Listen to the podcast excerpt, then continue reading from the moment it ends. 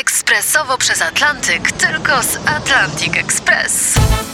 Z nami wyślesz co chcesz, kiedy chcesz, do kogo chcesz i to o 40% taniej. W Atlantic Express wysyłamy wszystko. 1 800 775 7363. Mienie przesiedleńcze, kontenery, paczki do Europy. Atlantic Express o 40% niższe ceny na wysyłki kontenerów, samochodów i paczek. Ekspresowo przez Atlantyk, tylko z Atlantic Express.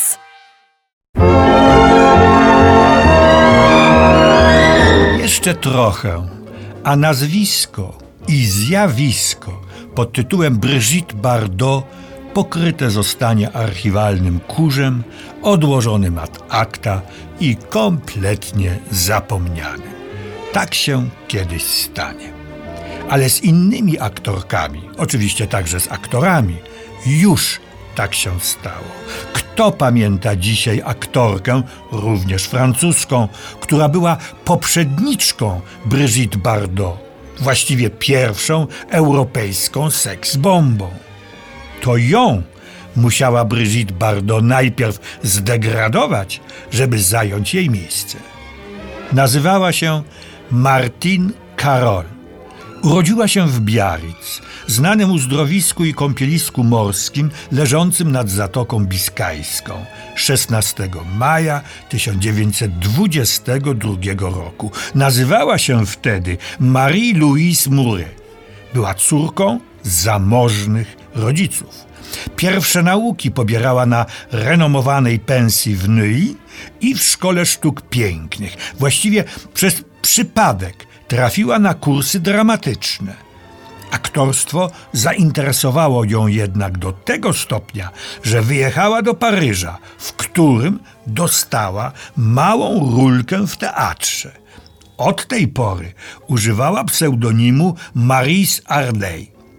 Sukcesów na scenie nie odnosi, ale mimo trwającej wojny debiutuje w 1943 roku na ekranie. Film nosi tytuł Wilcza Ferma. Niczym się nie wyróżnia, no poza tym, że od tej pory ona przyjmuje pseudonim Martin Karol, któremu pozostaje wierna do końca życia. Z filmów, w których występowała, na uwagę ale niekoniecznie z jej powodu zasługują kochankowie z Werony z roku 1949. Była to uwspółcześniona adaptacja Romea i Julii Szekspira, w której tytułowe role grali Serge Reggiani i Anouk Aimé, a reżyserował mistrz kina francuskiego André Caillat. Biografowie Martin Carol stwierdzali, że Upiększała się ona na gwałt, zmieniając kształt nosa i kolor włosów z czarnych na jasno blond.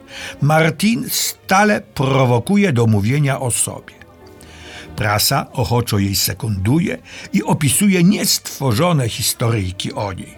Koronnymi wydarzeniami tego okresu, drugiej połowy lat 40., jest romans z bardzo dobrym i bardzo popularnym wtedy aktorem Georgesem Marszalem.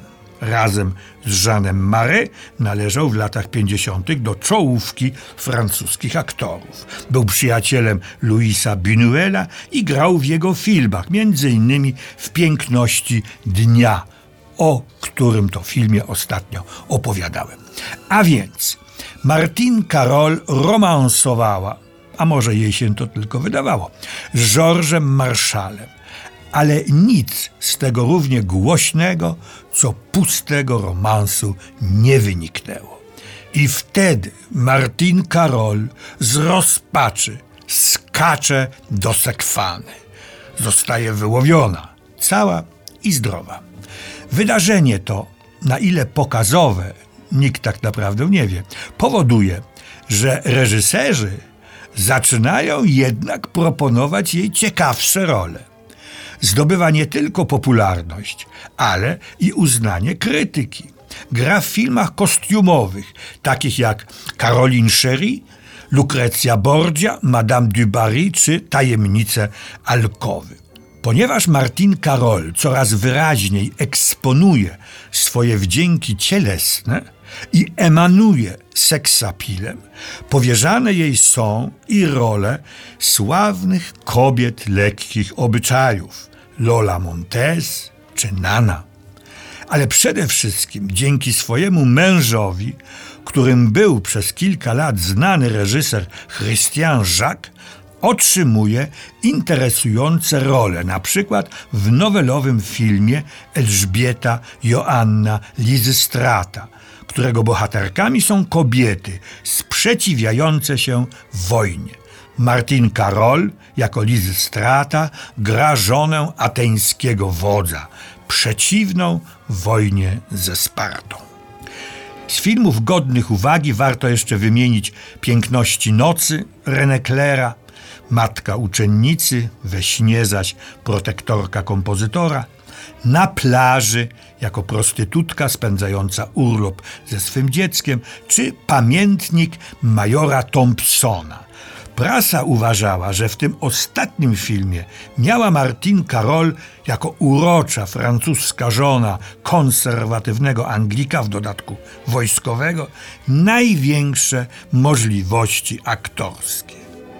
Cytuję: Poczucie humoru, lekkość i wesoła pikanteria złożyły się na tę przemiłą postać w miarę idealną i w miarę typową.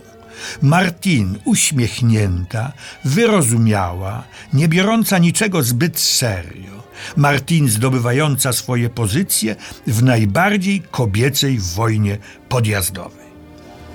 Ale wtedy pojawiła się na horyzoncie jej najpoważniejsza konkurentka Brigitte Bardot. I publiczność oraz dziennikarze odwrócili się zdecydowanie od swej dotychczasowej gwiazdy.